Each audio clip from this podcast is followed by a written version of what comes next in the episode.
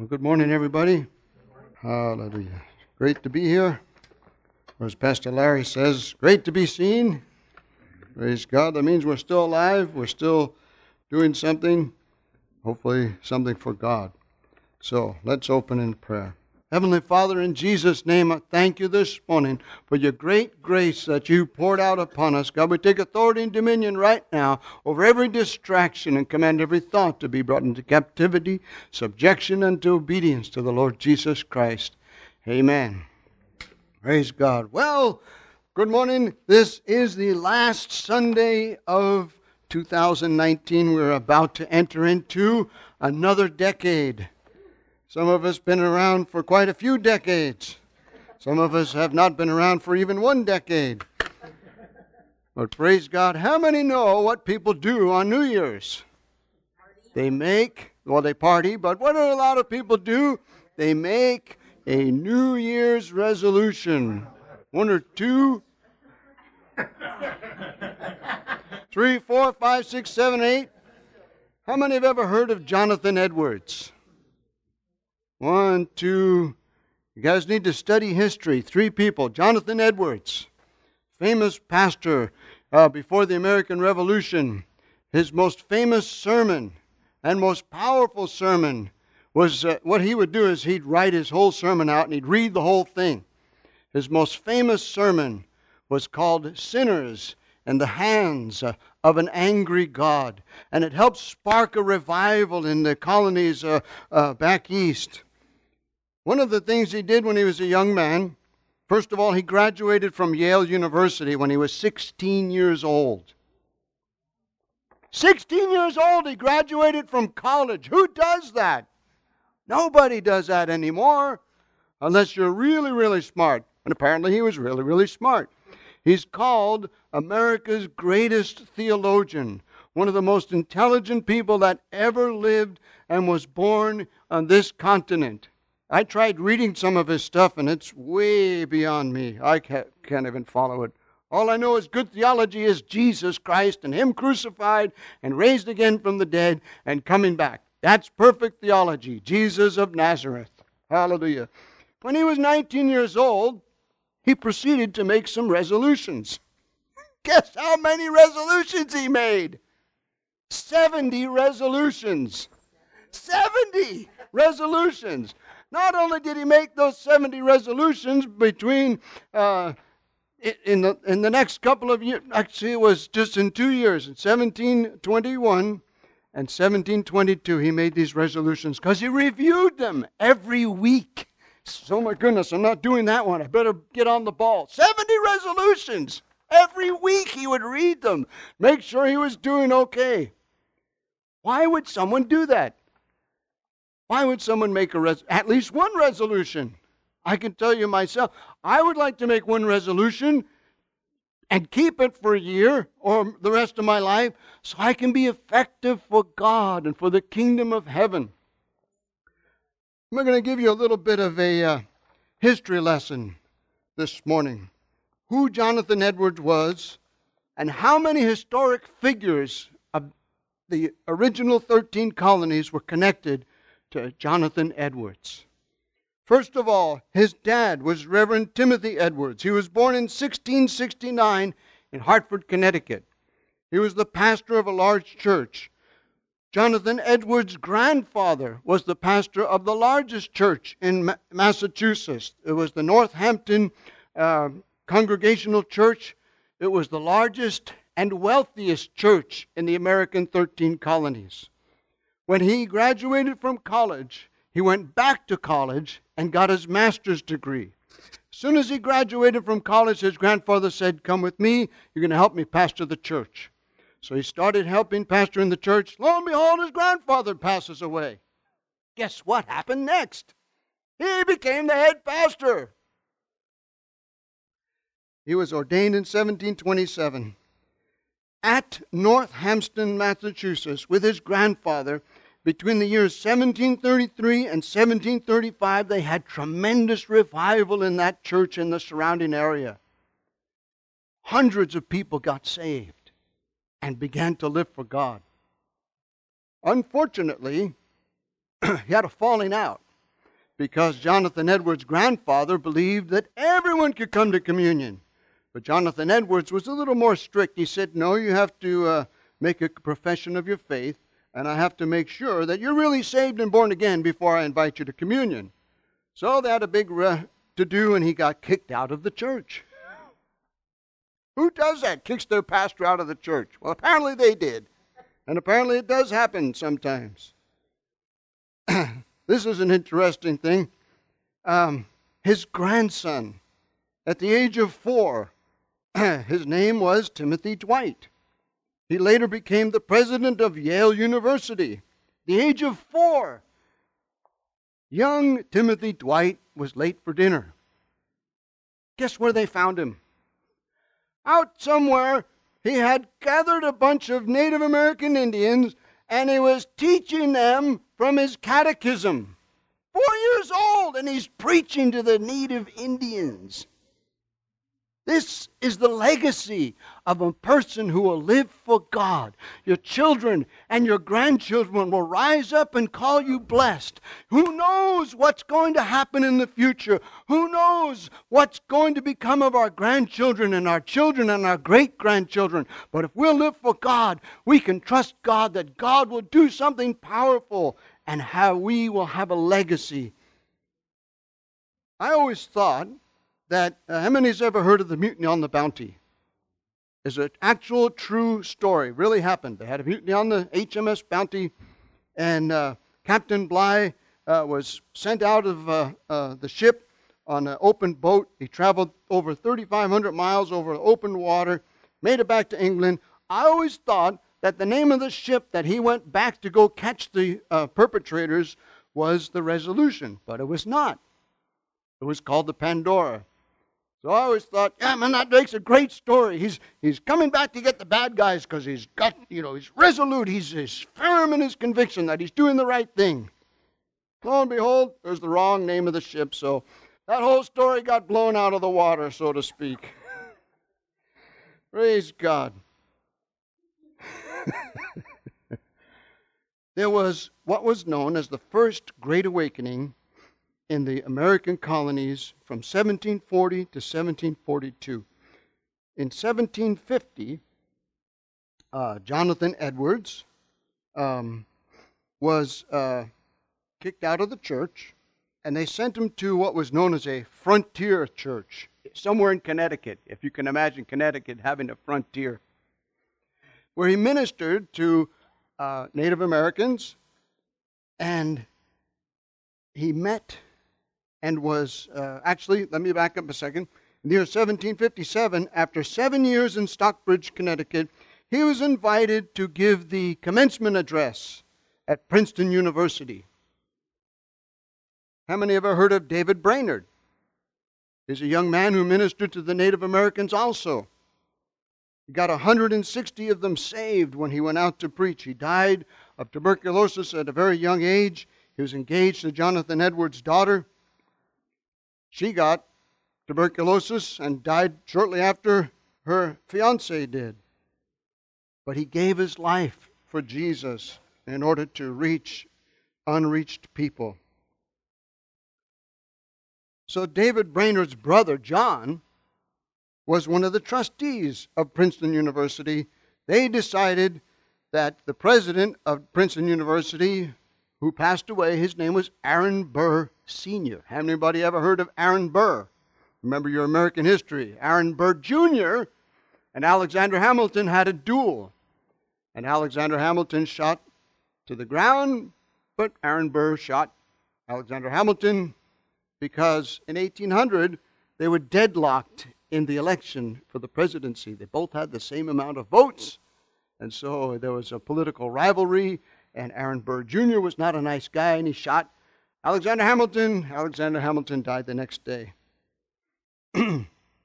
However, what happened is they asked Jonathan Edwards to become the, the president of Princeton University. So after some prayer, he decided, yes, I'll do that. I think it's the will of God. Unfortunately, in March of 1758, the very next spring, a smallpox epidemic happened to come through the area. So Jonathan Edwards decided on the um, advice of his physician to become inoculated, and it didn't work. So he died of smallpox. He spoke at Yale's commencement, met David Brainerd, but this is what's interesting about David Brainerd. In 1749 or in 1747, Jonathan Edwards published David Brainerd's diaries called The Life, actually, was published in 1749. The Life of Brainerd was read by John Wesley. How many know who John Wesley was? The founder of the Methodist movement. It was a revival like England. It changed the course of the history of England. Henry Martyn was a math whiz at Cambridge University. He left a promising career and asked God. He went to, for six years, he translated um, the New Testament into Persian. At that point in time, 25% of the world spoke and read Persian. This is quite an accomplishment just because he was influenced by the, the reading of the book, The Life of David Brainerd. Other missionaries, William Carey, the father of modern missionaries, went to India. He read David Brainerd's book. Robert Morrison went to China and passed away at a young age. He burned out for God. He translated uh, the Bible into Chinese. Robert Murray M'Cheyne took over Scotland for God because he read the life of David Brainerd. David Livingstone went to Africa to explore, but he went mainly as a missionary and mainly to end the slave trade in Africa. He died on his knees praying. That's David Livingstone. Andrew Murray was from South Africa. He was very involved in missions. Jim Elliot, who was killed by the Auca Indians down in Ecuador. He was martyred for his faith because he's trying to reach a people who were not saved because he read the life of Brainerd. And this is because Jonathan Edwards published the book. So you never know what's going to become of your efforts in the kingdom of God. Hallelujah. Praise God.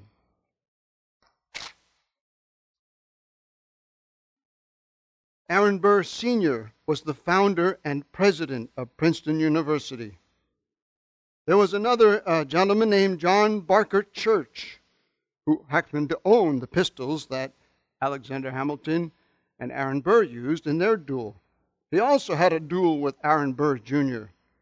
Unfortunately for Aaron Burr Jr., he let his political ambitions and his bitterness get the best of him, and he became politically disgraced. He was even arrested and tried for um, political treason and scandal. But in his 70 resolutions, every week, Jonathan Edwards would read and reread his resolutions. Am I doing the things that I promised God I would do? And so that's the question I have for you and I this morning. Are we doing the things that we promised God we would do? I know that's kind of a hard question, but living for God should be a joy. Living for God and telling other people about Jesus should be a natural outflow of our new life.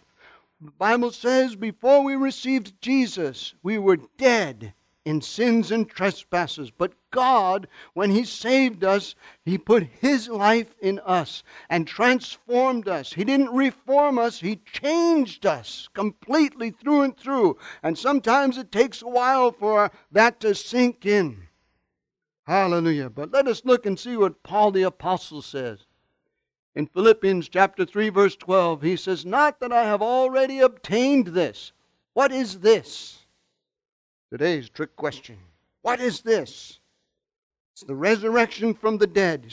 I haven't died yet physically, so I haven't raised again from the dead. That's our hope as believers in Jesus, that we are going to, even if our bodies expire and wear out, which they probably will, and most likely will, be, unless Jesus come back soon, we're all going to pass away and slip into eternity and someday have to stand before God and give an account but we have a hope that not only is that going to happen, but we're going to have resurrected bodies. We're going to have perfect bodies. No sorrow, no sickness, no pain, no problems. Hallelujah. I can hardly wait. No problems. We'll be forever in the presence of Almighty God with joy unspeakable and full of glory, as the song says. Joy unspeakable. You it's like that song, I can only imagine. I don't even know if I'll be able to say anything. I don't know if I'll be able to do anything except just go, wow. And there's God, and, you know, praise God. So, he says, I haven't attained that already. I'm not already perfect or complete, or I'm not fully mature. And this is Paul the Apostle saying that. The great, one of the greatest uh, men of God that ever lived. He gave us most of the New Testament, and he says, I'm not completely mature yet. Paul the Apostle actually saw Jesus with his own eyes several times in the book of Acts. Jesus appeared to Paul. And in spite of all that, he says, I'm not completely perfect. I'm not there. I mean, I have attained, you know, but I'm not 100% where God wants me to be. Can you say amen? That's a good place to be because now you know there's room for improvement. Hallelujah. All right. Jamieson, Fausset, and Brown, in their commentary, they're saying that being perfect is a, a knowledge of Christ, knowing Jesus, the power of his resurrection, fellowship of his sufferings, and becoming like him in his death, which means Jesus was dead to sin, so you and I should consider ourselves dead to sin. Paul has not reached his goal yet. He had a goal. How many know you have to have a goal? If you don't aim at the goal, you surely won't hit anything. You have to aim at something. You have to know where you're trying to get going. I remember uh, listening to a motivational speaker. He was the first Mexican American uh, to go on the space shuttle up to the space station. And he says uh, his dad never graduated school, made it to the sixth grade like Jethro Bodine. And, uh, but his dad told him, he says, Son, you have to know where you want to get, you have to know how to get there. Think about it, he says. Think about where you want to go and how are you going to get there. When I first came out to Arizona to settle, uh, I didn't settle. I went overseas right away. But I figured out all right, this is how I'm going to drive. This is the map I'm taking. This is the road I'm taking. This is how many miles I'm going. This is how many miles a gallon the car gets. This is how much gasoline costs. This is how much money I'm going to have to take with me in order to get where I wanted to go. I had a plan, so to speak. Whoops. So, what does this have to do with resolutions? I'm glad you asked that. Because Paul says, but I press on to make it my own. What is it? It's the goal of knowing Jesus. I don't know about you, but I've been uh, serving God since Thanksgiving Day 1981, and I still don't know Jesus as well as I want to. How many know that you can be as close to God as you want to be? It's up to you and I to do whatever it takes to make the effort to go and, and seek God and, and, and just be aware of His presence. I long to be aware of God's presence at all times, but I'm not there yet. I hope and pray that all of us will make it our goal to be aware of God's presence. The Bible says, as many as are led by the Spirit of God in Romans, they're the children of God, the sons of God. Sons, daughters, doesn't matter there's no difference between men and women in God's eyes. As many as are led by the Spirit. So I pray, God, give us a sensitivity to the leading of your Holy Spirit. I work in construction, um, so there's uh, quite a bit of uh, vile individuals I work with, saying all kinds of vile and disgusting things all day long and trying to get me to join in their conversations. And, and it's irritating and frustrating. But I always am trying to think of something to say to spark their interest in Jesus and the great salvation that He's provided for us. I press on to make it my own. I pursue in the Young's Living take, uh, translation. I make every effort to take hold of it. In the Phillips translation of the New Testament, he says, I do not consider myself to have arrived spiritually, but I keep going on, grasping ever more firmly that purpose for which Christ grabbed me.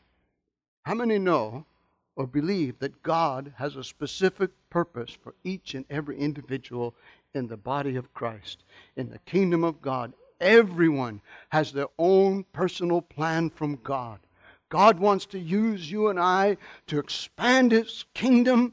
God wants to use you and I to touch other people, to reach out and to let them know that there's a God that loves them in spite of their rebellion, in spite of their sin, in spite of their vileness, in spite of all the, the horrible things that people do. There is a God who loves and is willing to forgive because He sent His Son to take the punishment that we deserve. The book of Revelation is a description of the outpouring of the wrath of God that's going to come upon those who do not repent. I was reading some of the things that these great missionaries were saying. As one guy was saying, "Oh, it's like it's like my heart's being ripped out. How many people in my congregation don't know Jesus? How many people in the that I preach to every Sunday?" He says, "Don't know that they're saved or not." That was his burden. I driving down the street, I see these homeless people, and I wonder, God, how can you touch them? I see the, the kids at the university, they haven't got a clue. They're supposed to be smart. They're walking around with their phones, not even watching where they're going. Praise God. My neighbor and his wife and the church that they belong to. They have a ministry on the U of A campus. God brings students from all over the world to the University of Arizona so that he, they can touch their lives there. Praise God. That wasn't in my sermon, but praise God anyway. because Christ Jesus made me his own. We've been purchased by the blood of Jesus. We were slaves to sin, the Bible says, but when we received Jesus, we were redeemed. He paid the price to get us out. Hallelujah. And bring us into His kingdom. Grabbed a hold of us. Hallelujah. Made us His own. Brothers, verse 13. And of course, just doesn't mean this is for men.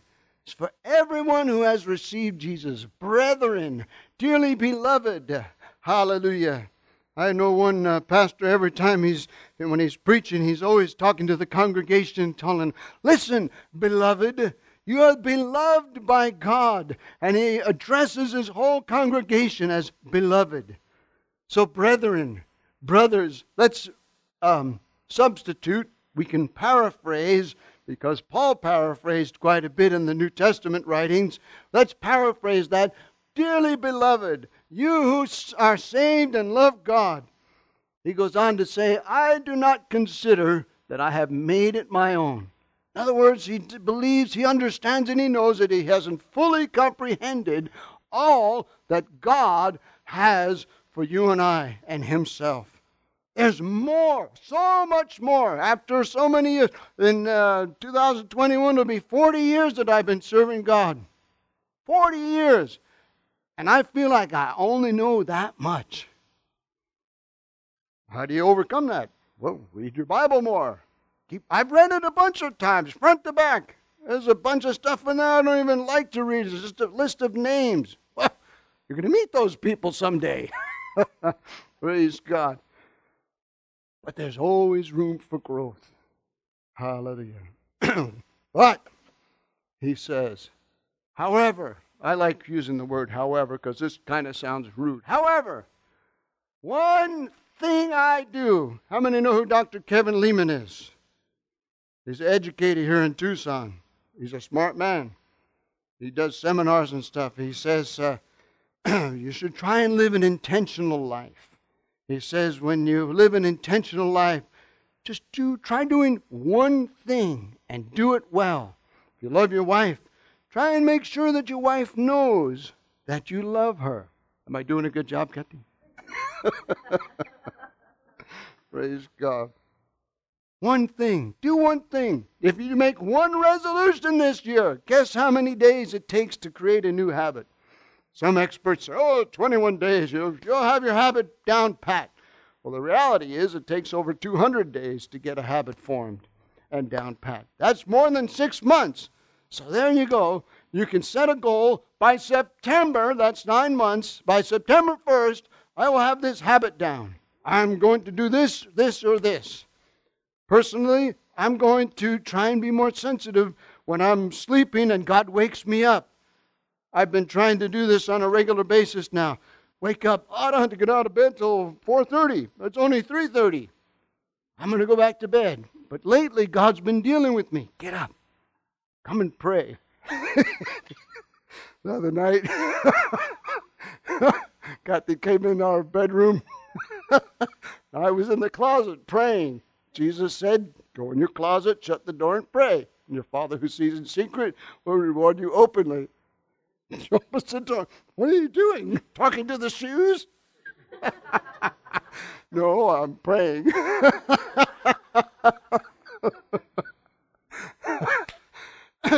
so, for me personally, that's one goal I'm trying to establish when God wakes me up.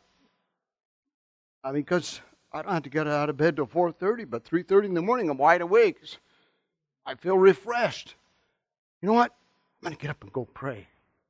we have a prayer room in our house, so I don't always go pray in the closet. I just happen to be praying in the closet that night. We have a prayer room in our house. Do I get up, go down the hall, go to the prayer room? Because I want to hear from God. I want direction from God. I need God to help me reach people. My goal, my ambition in life is to win souls to Jesus. That should be your ambition too. Jesus said, He who is not with me is against me, and whoever does not gather with me scatters. I don't want to be found scattering. I want to be found gathering with Jesus. Can you say amen? This one thing I do, so I'm going to do that one thing this coming year. Whenever God wakes me up in the middle of the night, get up and go pray. Just worship God and praise Him and thank Him. Hallelujah. Because there's stuff that lies behind me and you. One thing I do, I forget what lies behind, straining forward to what lies ahead. You know, let me just back up here. You don't forget everything that lies behind. The reason I did all that history lesson at the beginning of the sermon is because, first of all, there's people that have lived for God before us who did it better than us, and you can learn from what they did and how they did it. That's why I like to study history, because I want to know how were these people successful? What did they do? What was the, if there was one thing that they did that made them successful in the kingdom of God, that's what I want to try and incorporate in my life.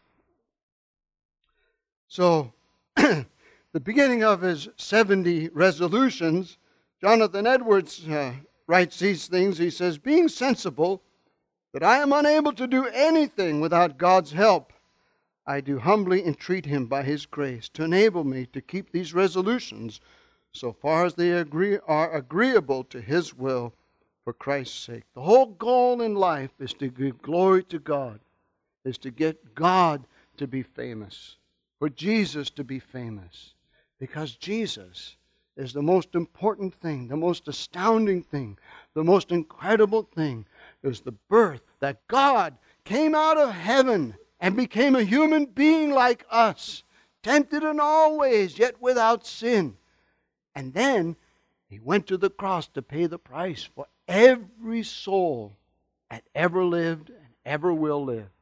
I can't comprehend how Jesus took the sins of the whole world upon himself and in three hours on a cross paid the price, took all that suffering, took the stripes on his back, all that pain. He took it all for us so we could be made whole, so we could be healed. There's miracles that still happen today. God is still in the miracle business. Can you say amen? Hallelujah. Another one that you might want to do is. Uh, the 42nd um, resolution that Jonathan Edwards said was uh, he was to frequently renew his personal dedication of his life to the Lord. How many know just because you answer an alt call one time, that doesn't mean that's it, you're done? Jesus said, or Paul writes, he says, Daily I die. His mercies are new every morning, the Bible says. Daily he loads us with benefits because of night. Every morning when you wake up, it's a new day, a new opportunity for you and I to live for God, to allow God to express Himself through us. And it's an opportunity for you and I to say, This day is dedicated to Jesus. When I go to work, I'm going to do the best I can to be uh, a blessing to my employer so that I can do a good job when I build stuff, so that I can make it where my employer can uh, have the customers say, You guys did a good job. Thank you very much. Guess what? We have more work for you. Every day, want to dedicate whatever the Bible says, whatever you do, do it as unto the Lord. When you're at work, you're working not just for your employer, but you're working for Jesus because you're a representative. Hallelujah. Philippians chapter 2, verse 13. This is what's amazing about the kingdom of God. Paul writes, he says, It is God who is working in you both to will and to work for his good pleasure. Because when you get saved, God puts a new heart in you and I, and he gives us new desires and a new uh, attitude. I remember when I first started living for God, uh, my pastor at the time told me that uh, the reason the employer hires you is to make him money. It was like a res- revelation. I thought, oh, I thought he was just sharing the wealth.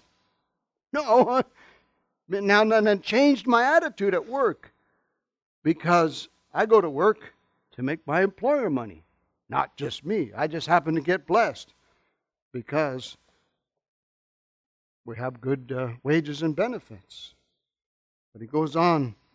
And when you understand that you don't have everything already and that you're, you're not completely, um, you know, you haven't arrived, when you understand that you need God's help, Matthew chapter 5, verse 2, the very first uh, blessing that Jesus explained in, in the Beatitudes, on the Sermon on the Mount, he says, Blessed are the poor in spirit, for theirs is the kingdom of God. That's a good place when you know that you need God. You say, God, help me. I don't know all that I want to know. I don't know how to do this or that. I don't know how to reach people. Pray and thank God that He's going to, when you're praying, say, Thank you that you're going to help me, God.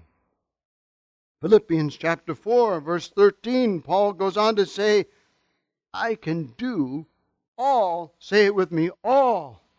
All things, not just a few things. I can do all things through Christ who strengthens me.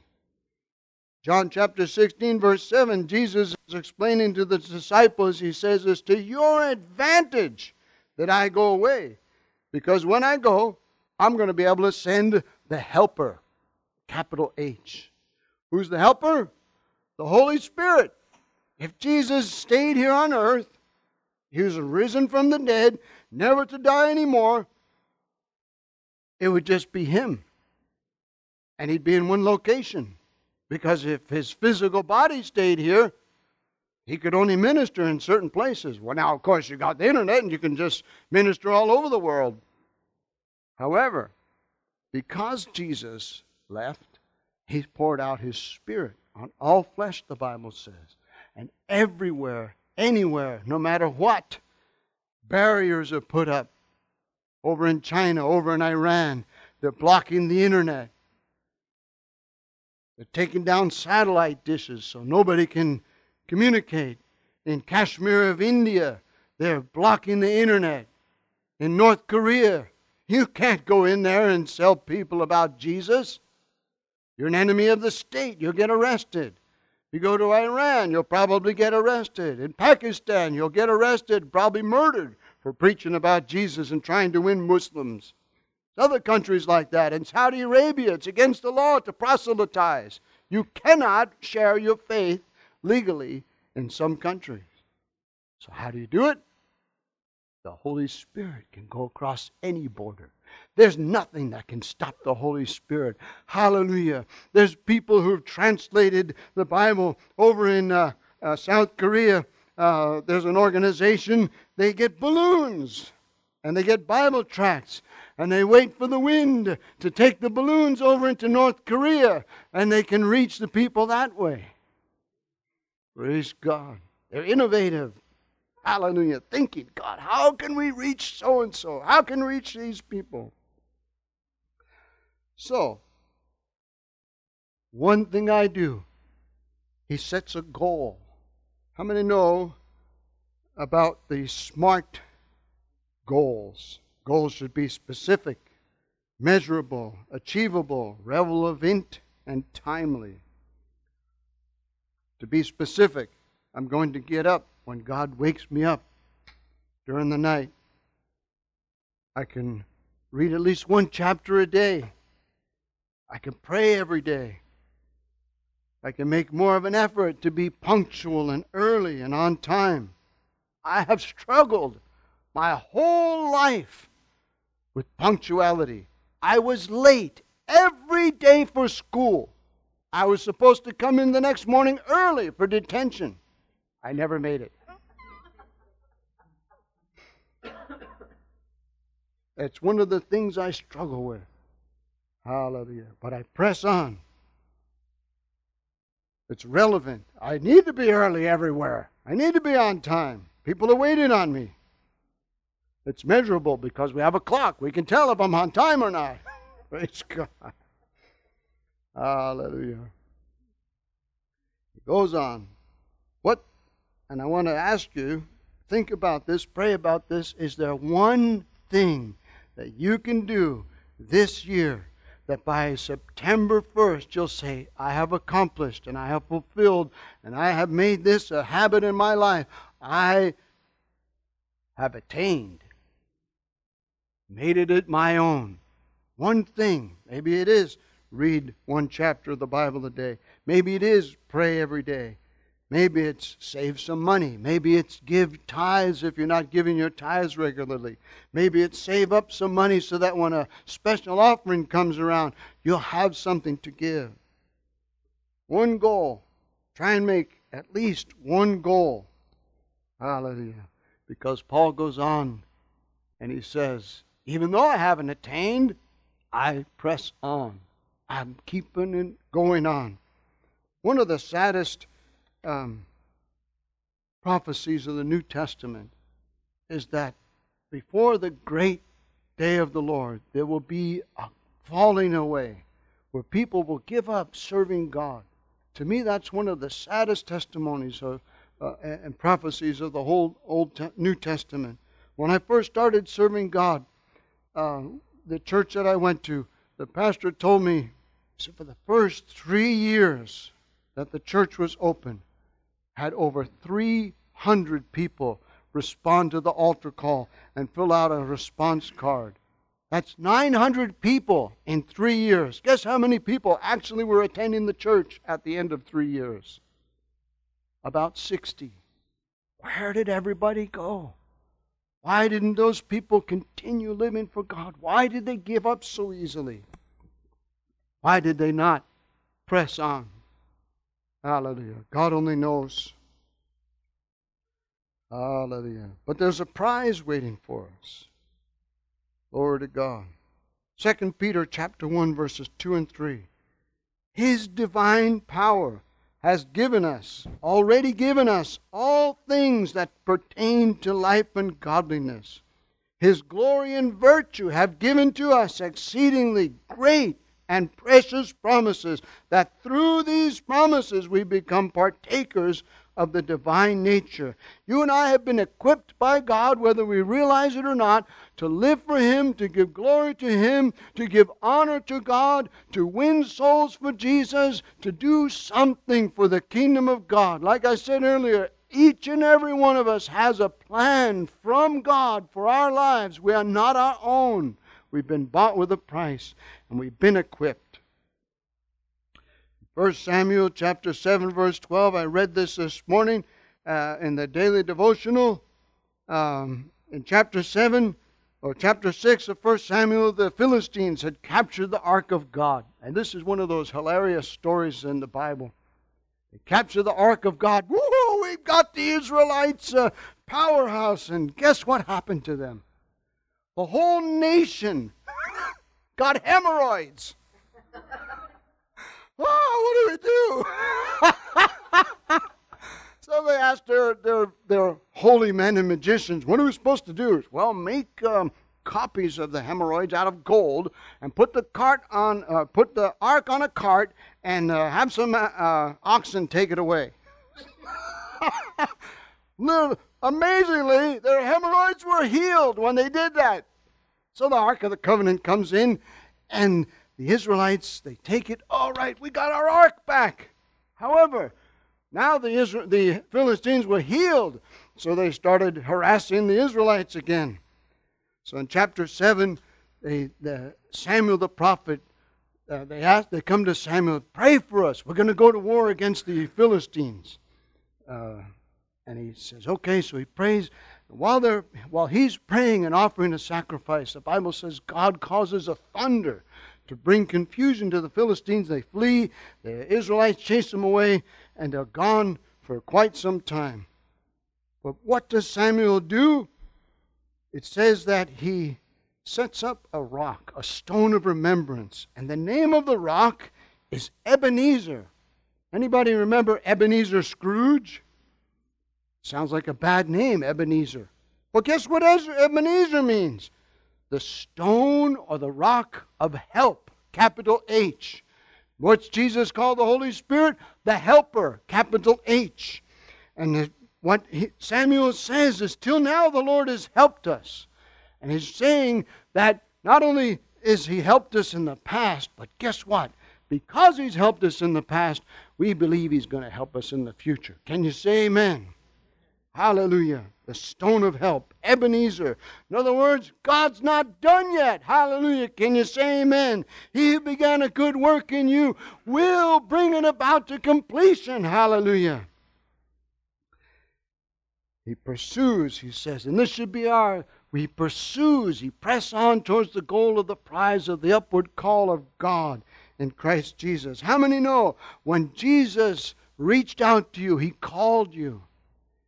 Every one of us that have responded to an altar call, to an invitation to receive Christ, that's the calling of the Holy Spirit. You have been called into His kingdom. Mr. Barnes, in his notes, says these words God has called us to great and noble efforts. I'll say that again. God has called us to great and noble efforts. I mean, this little church, we're going to do something great for God. We're already doing something great for God. How many know it was impossible to go into Iraq about 20 years ago or so? Now we have a church there that we're supporting, and they're sending missionaries out of there to Egypt. We're part of something great. God has great plans for this church. Who knows? Like I was saying earlier, the legacy of Jonathan Edwards and all the people that were related to him and how they touched the world. This is Mission Sunday in our church here. Glory to God. Who knows what's going to take place in the future besides God? God knows, but God's got a plan. And great things are going to be happening. Hallelujah. So, what do we do? Make one resolution. Try to keep it until September. By September 1st, you shall have that resolution set and permanent for the rest of your life. Make an effort and prayer to ask God to show you things. As God has also called us to a career of true honor and glory. I'm going to guarantee you, we have an enemy, a spiritual enemy. He's not happy at all that any of us are saved. And He's going to try and orchestrate things. However, we know that we know. You say it with me? We know that all things work together for the good of them that love God, who are called according to His purpose. Say amen. Praise God. Let's close in prayer this morning.